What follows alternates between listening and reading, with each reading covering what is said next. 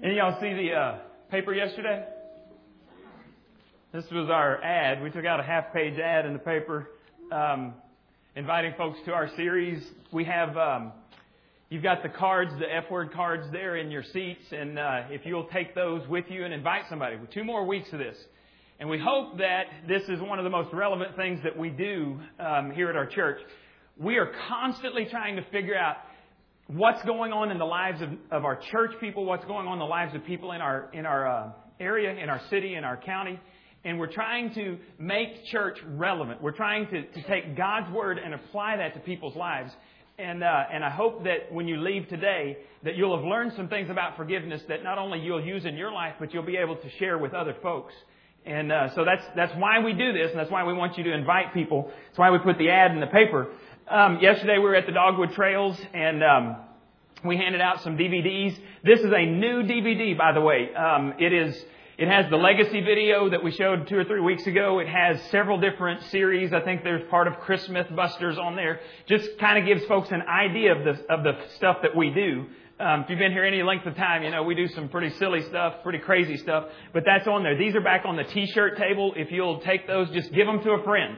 Tell them to check this out. If they got their pictures made yesterday at the Dogwood Trails, then Alex has, has uploaded all those pictures on our website.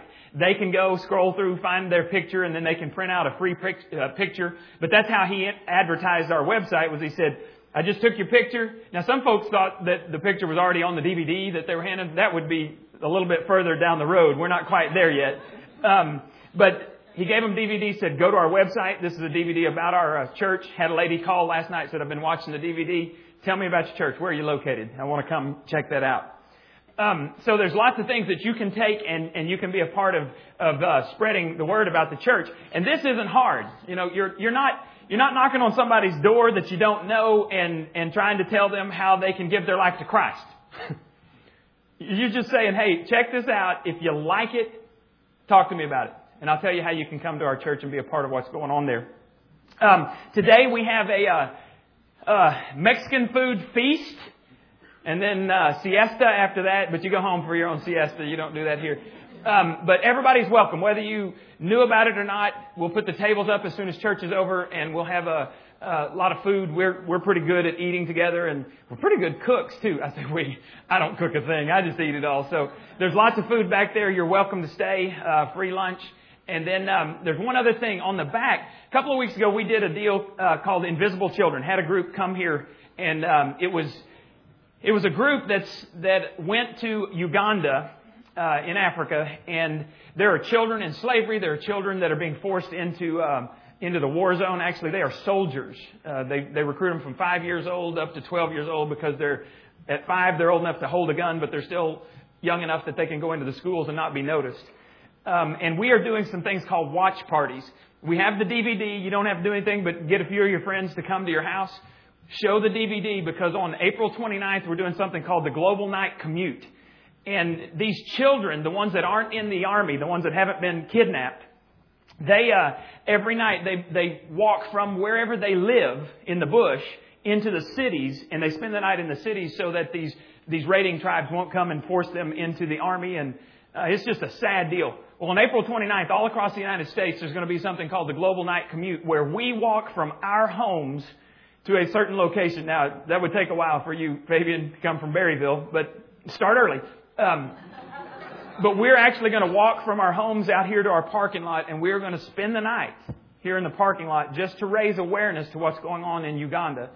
And uh, hopefully, folks will will get involved in that. We're going to talk to the newspaper. There's going to be a lot of stuff, but um, my kids are so excited. My kids have no clue what it's going to be like to sleep on the cement in their sleeping bag, but they just think it's going to be fun. And uh, we're doing this because we want to raise awareness to these children.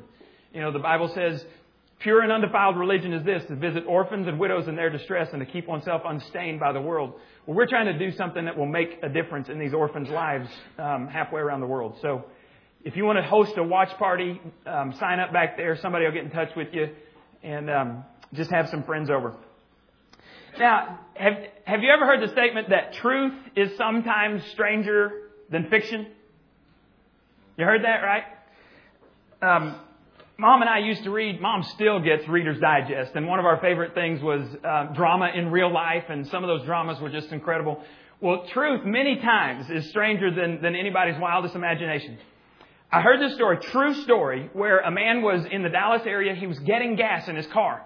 You know, one of the little gas stores that has food and all that stuff. He's getting gas and he sees this man jogging and he's got this leash and he's got a massive Doberman on the end of the leash. And so the guy's just watching, you know, so nothing really going on. He figures the guy's thirsty because he jogs into the gas station parking lot and he takes the leash, you know, kind of like this one, and he ties this Doberman up to this bench. Now, this was a pretty substantial bench. It was anchored into the concrete. I mean, you know, this is, this is a big deal outside the gas station.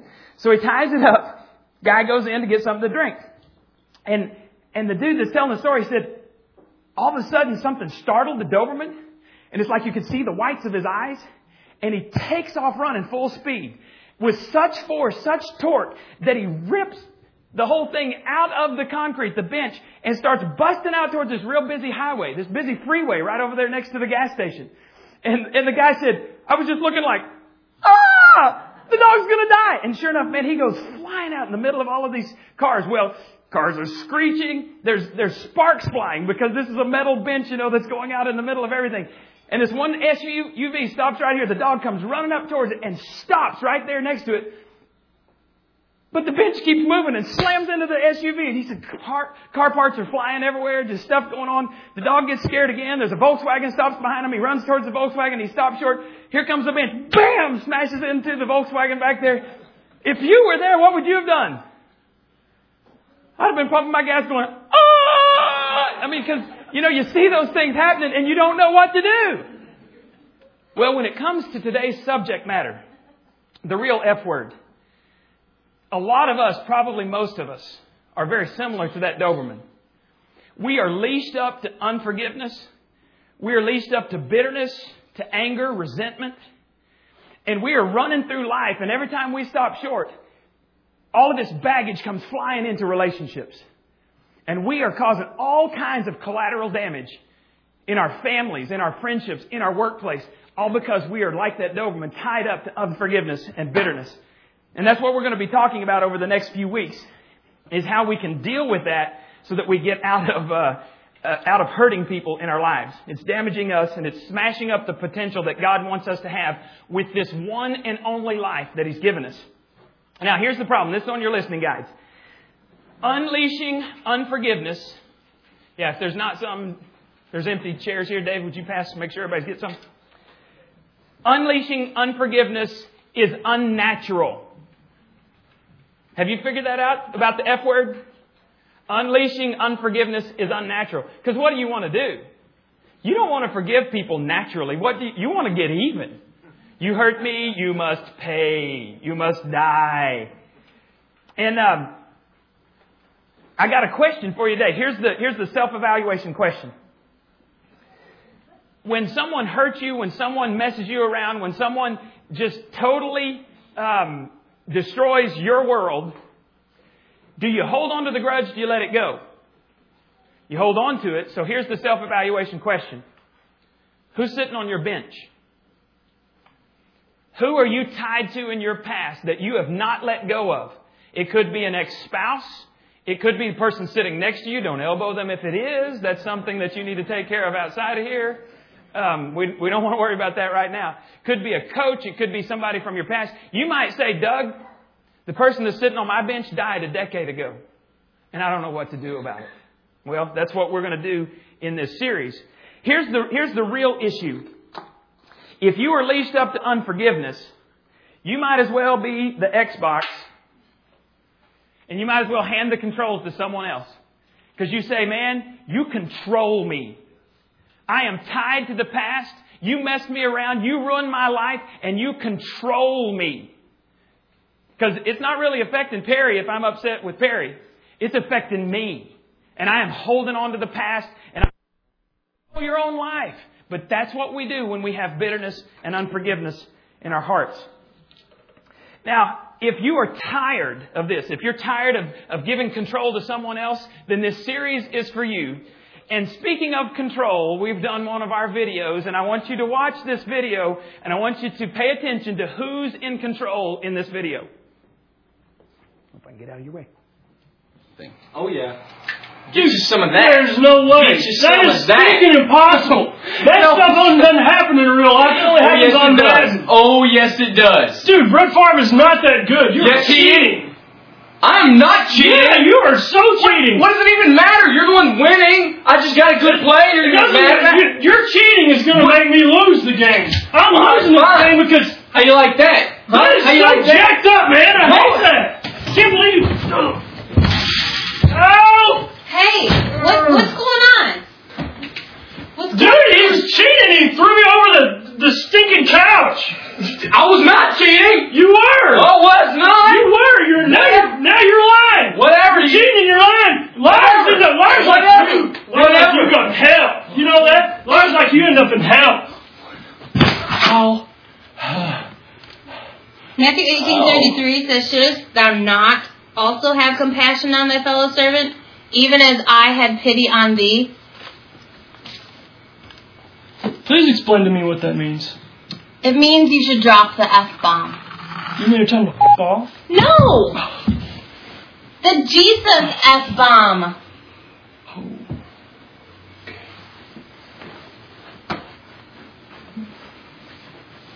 I forgive you. I'm sorry. I'm sorry. You should have done that.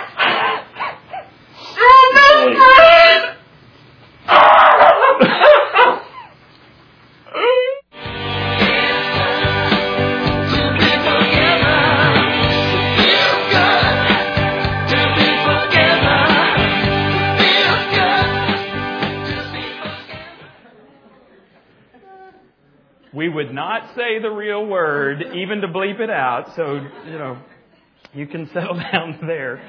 Um, it gets better. We're going to do one of these episodes every week, so if nothing else, bring your friends to hear the F bomb dropped in church, you know, so. Um, Jesus had been talking about forgiveness. He'd been, um, he'd been telling his followers what they needed to do and the type of power that you have whenever you forgive others. And Simon Peter, you know, the one that's always sticking his foot in his mouth, the one that jumps out of the boat to walk on water and then sinks and has to cry out to Jesus. Peter had been listening to this, and obviously something had been going on in Peter's life because he's just soaking it in. Somebody had jacked him around in his life, and so he was interested in this subject of forgiveness. And so he's just taking it all in. And then he started to ask Jesus these questions. And um, you can tell by his questions that, that, that Peter made some serious assumptions about forgiveness that were wrong. The same type of assumptions that all of us have made at one time or another. So check out this question that he asked Jesus in Matthew 18, 21. Peter came up to the Lord and asked, how many times should I forgive someone who does something wrong to me? Is seven times enough? Now, let me, uh, let me explain what, what was going on here move this and see if I can get everybody to see it. Kinda. Now, what was going on? The way the rabbis taught in that day was that if you forgave someone three times, that was monster forgiveness. So let's just say I got my little thing here, and, and the problem with that is, Wes, where are you? Oh, there you are. All right, all right. Wes, let's say that Wes and I, we lived back in the day, in the Jewish day, and uh, and I'm keeping score. If I'm a good Jew, not only will I forgive you a few times, but I'm going to keep score so I'll know where you and I are in our relationship. So Wes decides to mess me around. Mm, there's one. But the rabbis tell me that I have to forgive him. So Wes, all right, you got two more chances, buddy. I'll forgive you, but you got two more chances, which is really pretty stupid when you think about it because you're not forgetting. You're keeping score. And so Wes messes me around again. Oh, Wes. I'll forgive you, but you got one more shot, buddy. One more and we're done. And then Wes messes me around again. Wes said the most common misspelling of his name. His last name is Canaday, but it says Candaddy. By the way, if you'll look on the email that I send to the whole church, it's addressed to Wes Candaddy because he told me that years ago. And, and in our relationship, you never ever forget anything that you can use as fuel, you know, down the road. So it says Wes, have you noticed that? It said, he hadn't even noticed it. He just looks at. Wes Candaddy. Well, if I'm a Jew and Wes has messed me around three times, Can Daddy. I'm thinking Jerk Daddy. I'm thinking all of these names that I can add to him because our relationship is over based on what the rabbi taught. Now, Perry's up here at the front, and Perry, maybe we're okay. Perry's just got one check mark. So we're still in good relationship. And Alex is back there, and you know, maybe Alex doesn't have any. So think about this. If you're keeping track, how do you keep up with that? I got better things to do in life than keep up how many times you've messed me over. And so, naturally, I'm going to be closer to Alex because Alex hadn't messed me around. Oh, can daddy, get out of here, dude. I don't even want to see you coming. I see your name on caller ID. Mm-mm. I'm not answering that sucker because you messed me around. So, Peter, in the midst of this, in the midst of this type of teaching, Peter's like, Jesus, I'm a spiritual stud. I'm one of your followers. Been hanging out with you for a while. How many times should I forgive somebody who's jacked me around? Seven times? Because, I mean, that's twice as much plus one. So he's going, my scorecard has seven on there. So, Wes, you're back in the game, man. If I'm Peter, you got four more times. But your paper is going to be filled up. Seven boxes that I got to keep up with doesn't make just a whole lot of sense to me. So Peter says, you know, here's what I want to do. And, and he made this assumption about forgiveness. He's kind of muddy about it. See, Peter was thinking that forgiveness was more for the person who offended me than for me. But he's wrong, isn't he? Because forgiveness is more for the one who has been offended. If I've been offended and I'm tied to the past, that other person may be running around and not even know that I'm hacked off at them. They're living their life, they're having a good time. But I'm trying to hold on to the past. And so forgiveness is for the one who has been offended, not for the one who does the offending. And uh, Simon didn't get it, so Jesus answers his question and he just launches into one of his famous stories because Jesus was the master story teacher. Back in biblical days, rarely did they ever um, teach, any of the rabbis teach without some type of visual image. That's why we do this. That's why we got the bench. Jesus taught and he just launches into this story to, to, to do something visual to help Peter get it. So, Jesus says, um, okay, Simon Peter, let's say that there's this really, really rich dude, rich king, and he decides to do some accounting one day, and he decides to figure out who owes him money. I mean, this king has some serious bling bling. Now I can say that because it's actually been used. There was a nine year old at my house the other day, and I, uh, Matt told me, by the way, never to say bling bling again, but now that I've used, it's been used about me in context, I can use it. So, I have this bicycle, and it's not, you know, it's a Walmart special. It's, you know, like a hundred bucks. It's not like your big time mountain bicycle or anything. But I'd had it in the back of my truck, and I pull it out, and this nine year old who's my daughter's best friend goes, Ooh, bling bling. and I looked at her, I said, What did you say? She said, Bling bling. I said, Yeah, I'm the dude. I got some bling bling, and, you know, rolling my bicycle across there. So this king who has serious bling bling, he looks to see who owes him money and he calls in the people who owe him money. He says, Show me the money. And he finds this one guy that owes him, if we, I did the math, if we were to figure out how much he owed in today's dollars, he owes the king $10 million. Now I was thinking about this this morning. If we added up all the debt in this room, we would know $10 million. I hope. God help us if we do. But we would know $10 million. That's some serious cash, even for the Donalds. You know, he goes to the government for all these grants and all of this stuff. The Donald would have trouble with $10 million. But this guy comes in the king calls him into his palatial palace and he says, show me the money. And so, look what the servant does, does in, in Matthew 18, 26. The poor wretch threw himself at the king's feet and begged, give me a chance and I'll pay it all back. Now back then you couldn't file chapter 11, chapter 13, chapter 7, any of the chapters. They didn't have chapters back then. You were in serious trouble if when someone called in the debt, you could not pay that debt. And so, what does he do? He falls down on his face and he begs, Oh, please be patient. I know I owe you $10 million. By the way, you know, they would make less than a buck a day as a slave. You don't have 10 million days to live. I don't know how, but be patient with me, oh great one, with the bling bling, and I will pay you back. And the king, now the king could have thrown him to the torturers. He could have auctioned off his whole family and taken that money to help pay for it, and still the guy would have to pay back $10 million. But the king does something that is totally crazy. Look what he does. Matthew 18, 27. Touched by his plea, the king let him off, erasing the debt. That's the strangest thing I've ever heard. I have a loan for my house. Can you imagine me walking into Hibernia? And the dude goes, Don't worry about it. It's canceled. What do you think I'm going to do? First, I'm going to have this really stupid look on my face, and then I'm going to start looking around and see if I'm being punked, you know? Because I, I don't want to fall for this and get um, you know all excited and then be on TV and go look at the dork. he still owes all this money. But then when he hands me the paperwork and it says canceled, I mean I've got official documents that says canceled. I'm going to be some kind of happy because I was planning, you know, we're planning to pay it off in the next 11 years. We're working towards that, but that's 11 years. I just got freedom today. I'm going to be doing some kind of dance, calling Janie, you won't believe this. Probably run all the way home. And then if I come across you and you owe me a thousand bucks or a hundred bucks, I'm probably going to say, don't worry about it. I've just been forgiven 10 million. I'm rich. and I'm going to think everything is great. When someone has hurt us, when someone has trashed us, when somebody has, has offended us, it's like a debt has been created. And we want them to pay, don't we? You owe me if you've offended me. And I just want you to realize that a debt has been created when somebody hurt you. And you need to, to think about that because the story continues. Now you'd think this servant would be some kind of uh, forgiving dude because of what he's been forgiven. But the story says after he'd been forgiven 10 million, he goes out and looks for a fellow slave that owes him 11 bucks. 11 dollars. Been forgiven 10 million? Owes me 11.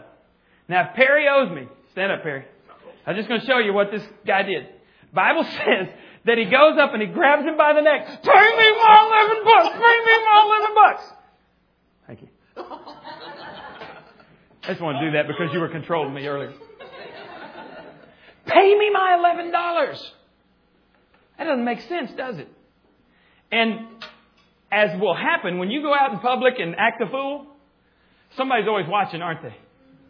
And if you read the whole story, the other servants saw him and it says they took notes. And they went back to the king and they said, You know what the guy who was forgiven 10 million did? And they tell him the story. And the Bible tells us that the king with the bling bling gets seriously offended. And look what he does. Matthew 18, 32. The king summoned the man, you evil servant. Now this is, this is the verse that, that Kimberly read. Shouldest thou not have had compassion? This is in English here. You evil servant, I forgave your entire debt when you begged me for mercy. Shouldn't you be compelled to be merciful to your fellow servant who asked for mercy? The king was furious and put him, put the screws to the man until he paid back his entire debt. Now this is really ironic and, and I don't want you to miss this.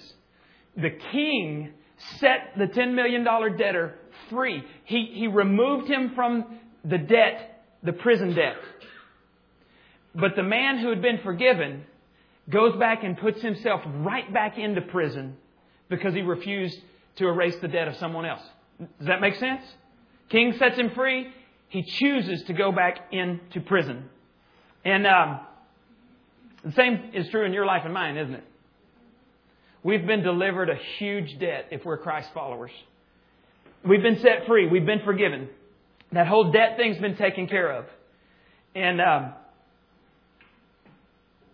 when we harbor unforgiveness, when we harbor bitterness and resentment and anger, we're putting ourselves back into the prison. We're putting ourselves back into the position we were in before we understood and appropriated the incredible forgiveness and the power of forgiveness of Jesus Christ in our lives. We're sticking ourselves right back into prison. And, and that doesn't make a lot of sense to me. But then this next verse, this, you, I don't know if you ever read the Bible and come across verses and you go, ouch. Or you go, I don't like that verse. And you wish it wasn't in the Bible? Here's one of those. Verse 35. Jesus summarizes the whole story. And I'm sure at this point Simon Peter goes, dude, why did I even bring it up? Matthew 18, 35. And that's exactly what my Father in heaven is going to do to each one of you who doesn't forgive unconditionally anyone who asks for mercy. Throw you in, in prison.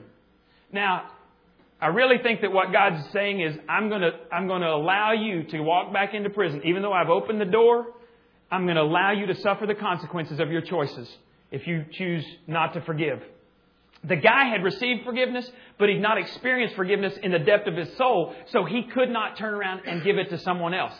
And it sounds a whole lot like us, or like people that you know. We've been forgiven this huge debt by Jesus Christ, but we've not experienced it in the depths of our soul, so we can't turn around and give forgiveness to anyone else.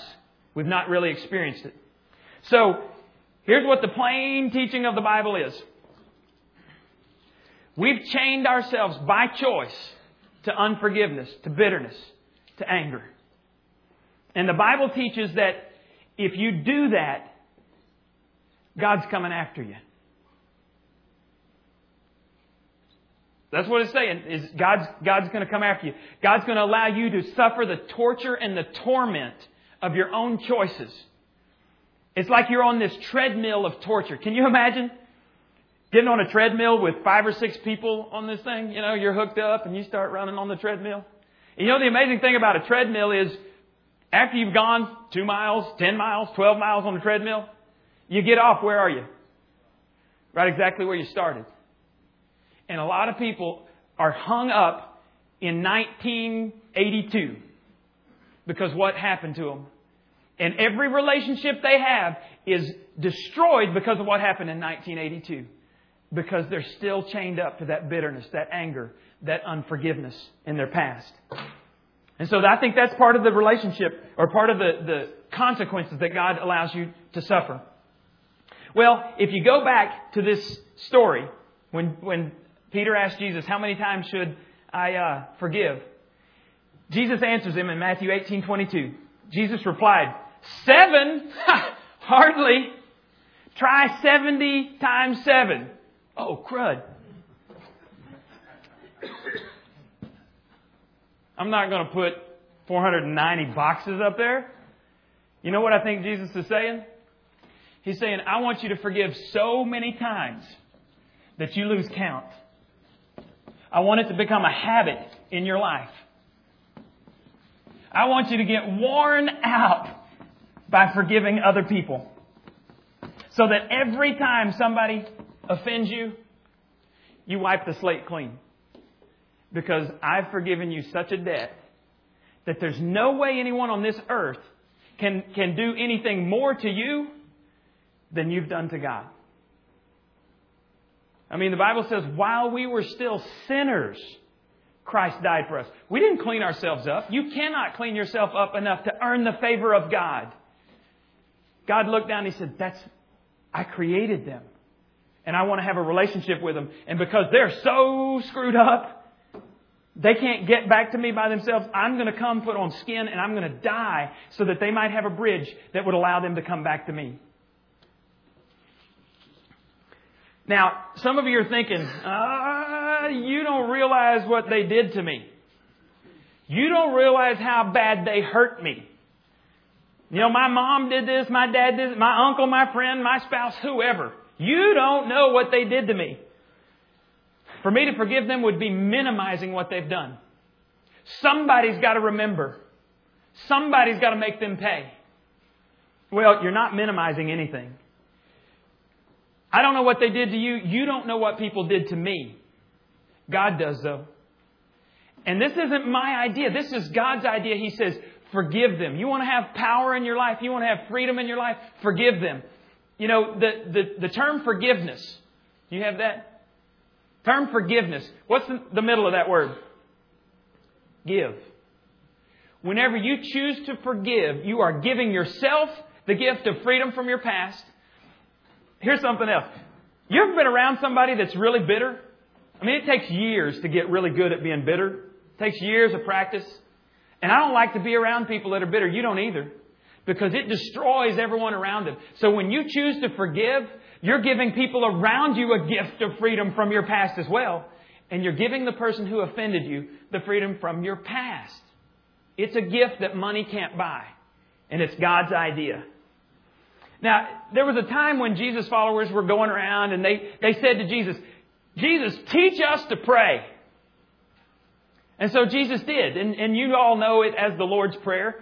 Jesus, it's really a model prayer. We're not supposed to pray it word for word as if it's some magical incantation.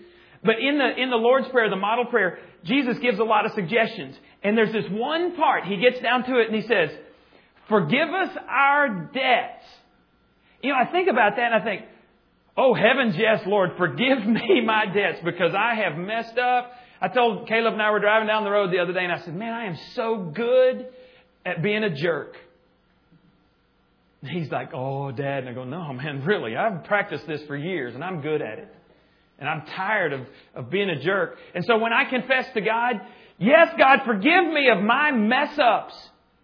But it's the next word in that verse that messes me around. Two letter word. Forgive us our debts, what? As, oh no. Here we go again. As we forgive those who've committed debts against us or who trespass, however you figured, however you learned that. Forgive us our debts just like we forgive people around us. No, I don't want, I don't mean that. God, don't, don't hold me to the same standard because I'm horrible at forgiving and letting go of the past. But that's, that's the clear teaching of the Bible. If God has forgiven me, and He has, then the Bible says I should rush to forgive others. How often has that been said about you or me? Oh, they rush to forgive people. No, we usually hang on to the past. Well, the master in the story, who's that? That Jesus was talking about. Who's the master? God. The, the servant who's been forgiven a whole lot, who's that? You and me.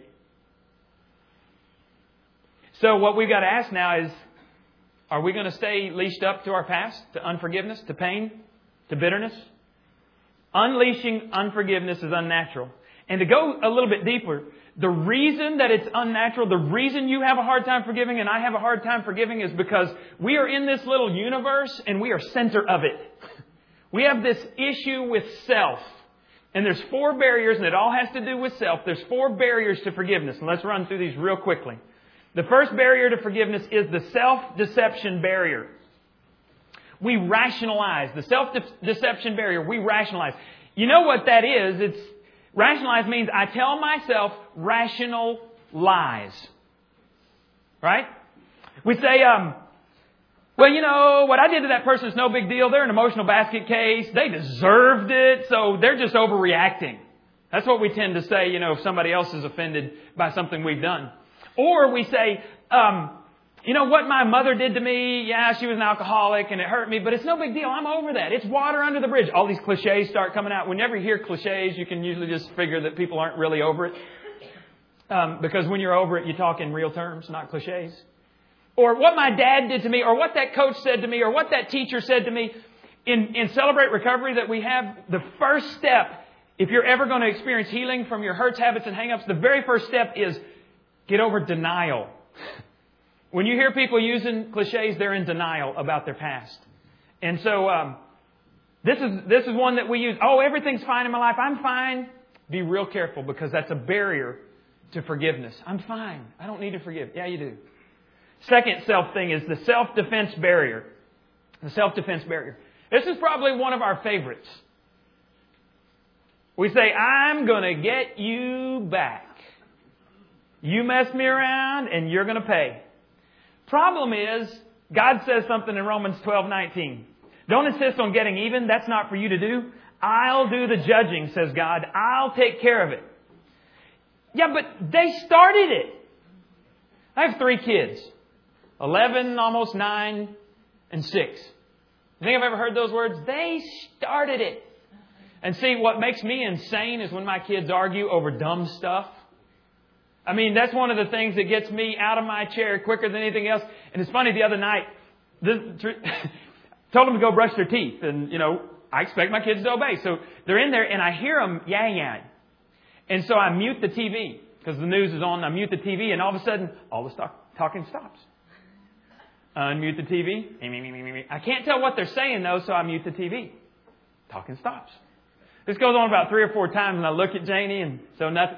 They come back after they um, have brushed their teeth, and we come back in, and we are reading through the Narnia series, um, C.S. Lewis series, and uh, we read the Bible. And so they come back in and they're all kind of grinning. And I said, what?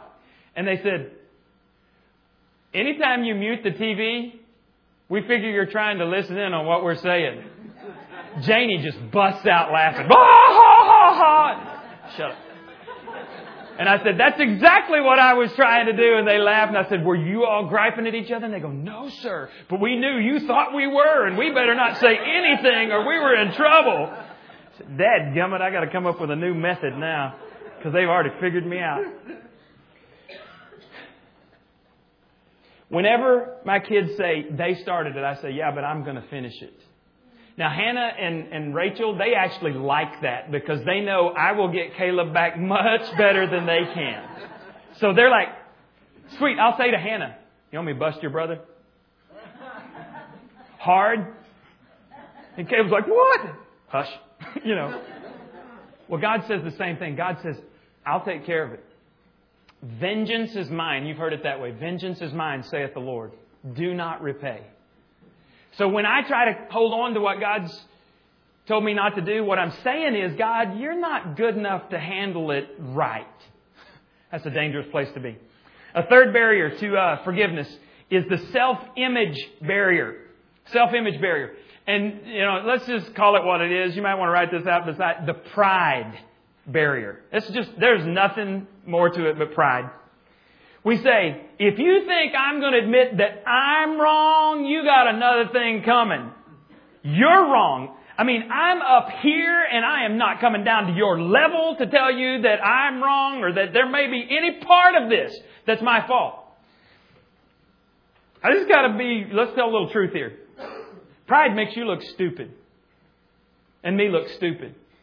Because everybody knows when you're too proud to do something. When you think you're on a pedestal, everybody else has already knocked you off. You know the difference between a proud person and a humble person? A humble person has already gotten down off of the pedestal. And they come to you and they say, Man, I'm sorry. I'm a jerk. And usually, humble people have gotten on their knees before God. My brother taught me this years ago when I was helping him build a house. Because I stuck my hammer up on like the second floor, and then he hit this piece of wood, and the hammer falls, you know, 20 feet, and almost no pun intended, nails my brother. And my brother's like, hey, Doug, a hammer doesn't fall off the floor. I have said that eight million times to my children. It doesn't fall off the floor, Dip. Well, when I'm on my knees before God, I don't usually fall because I'm already in a position of strength.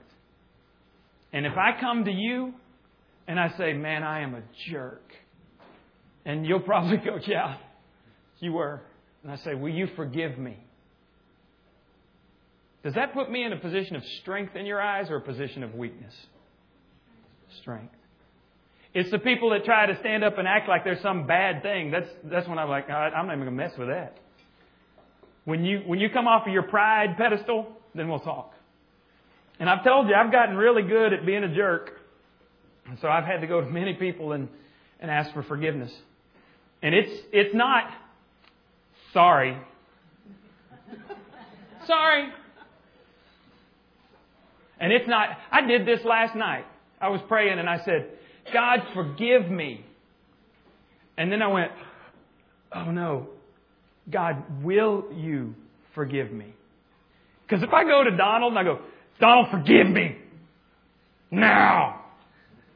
He's not going to forgive me because I'm still holding all the power. I'm still holding all the cards. But when I go to Donald and I say, Donald, dude, it's in your court. Will you forgive me?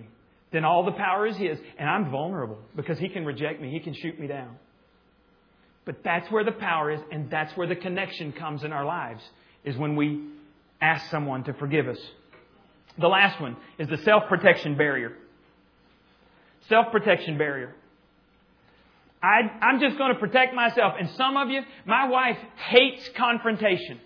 There have been times I've seen her get ulcers in her, you know, she's had ulcers in her stomach, ulcers on her mouth. She's broken out because she knew that there was a problem between her and someone else and she did not want to have to deal with it. And I'm not telling you that I like confrontation. I don't like that. But I know it's necessary and I know if I'm up at night and I'm not able to sleep, there's a problem. If you see someone come through the door and then you take off down another aisle at Walmart, there's a problem that you need to work out. And so this self-protection barrier, some of you are sweating, you're thinking, oh, the last thing I want to do is sit across the table from somebody that I got an issue with. But you're, you're going to be tied to your past if you don't. I know unleashing unforgiveness is unnatural. I know that. But God wants to do something through us through His power, which is supernatural. You can't do it in your power. I can't do it in my power. But God can do it through us. Remember the Doberman? Left you hanging, didn't I? Dog get hit? What, what happened?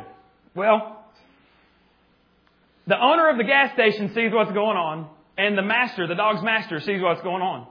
So the owner of the gas station comes busting out, running across the parking lot. The owner has his Gatorade, and he's spilling Gatorade everywhere. He's running out trying to, to save his dog. And, and really a strange thing happened. Whenever the dog sees his master, he just chills out and sits down.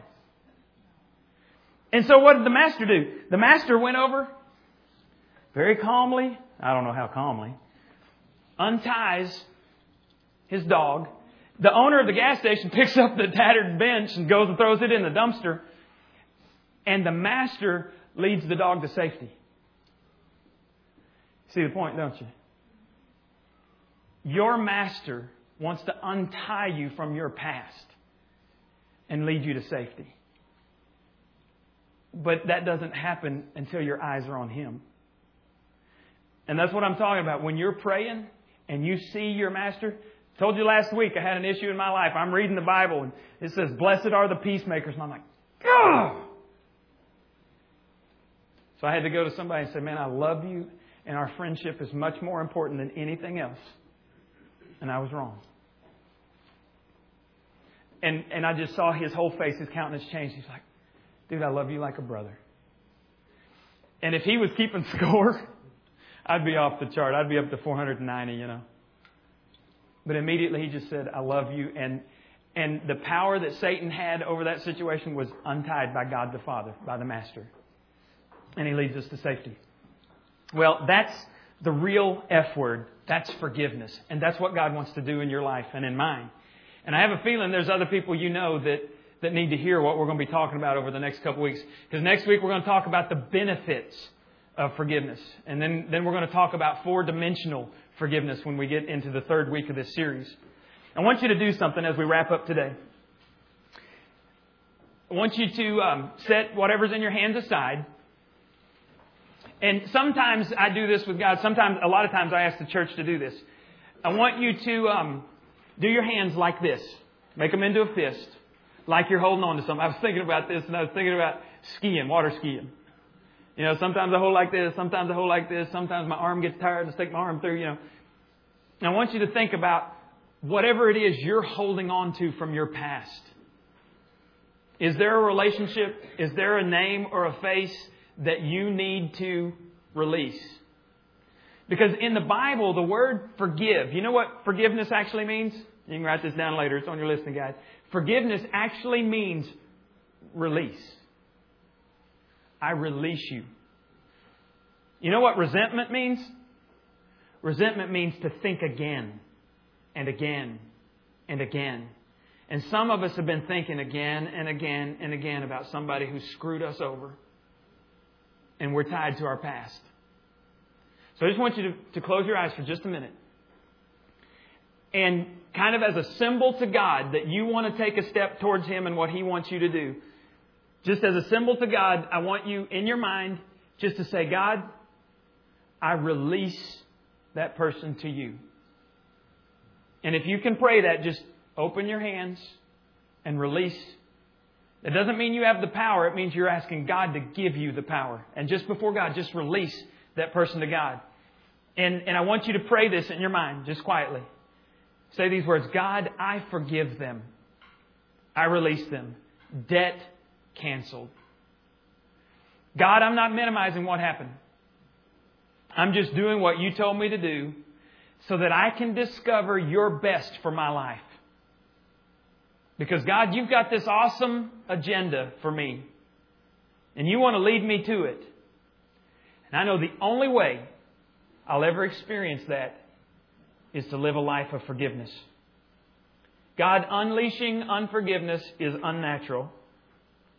But because of your power, I know it's supernatural, and I open my hands to you. So you're saying, God, I let go. God, I let go. I let go. Have a feeling right now God's doing some things in your lives. Some things that are not of this world. They're supernatural. I just want to thank God for that, and then we'll be dismissed. God, I thank you that you brought these folks here. There's not an accident here. It's not a coincidence that anybody who's here heard this message today. You knew it before we ever showed up. But God, you also know some people around us who need to experience forgiveness. I thank you for what you're doing. I thank you that we feel your presence right now working in our lives. And I thank you that you love us so much, you will not leave us alone and you will not leave us in the same place we are. You want to make us better, God. But we got some stuff in our past that's, that's keeping us from being where you want us to be. Thank you that you love us like we are, but you won't leave us like we are.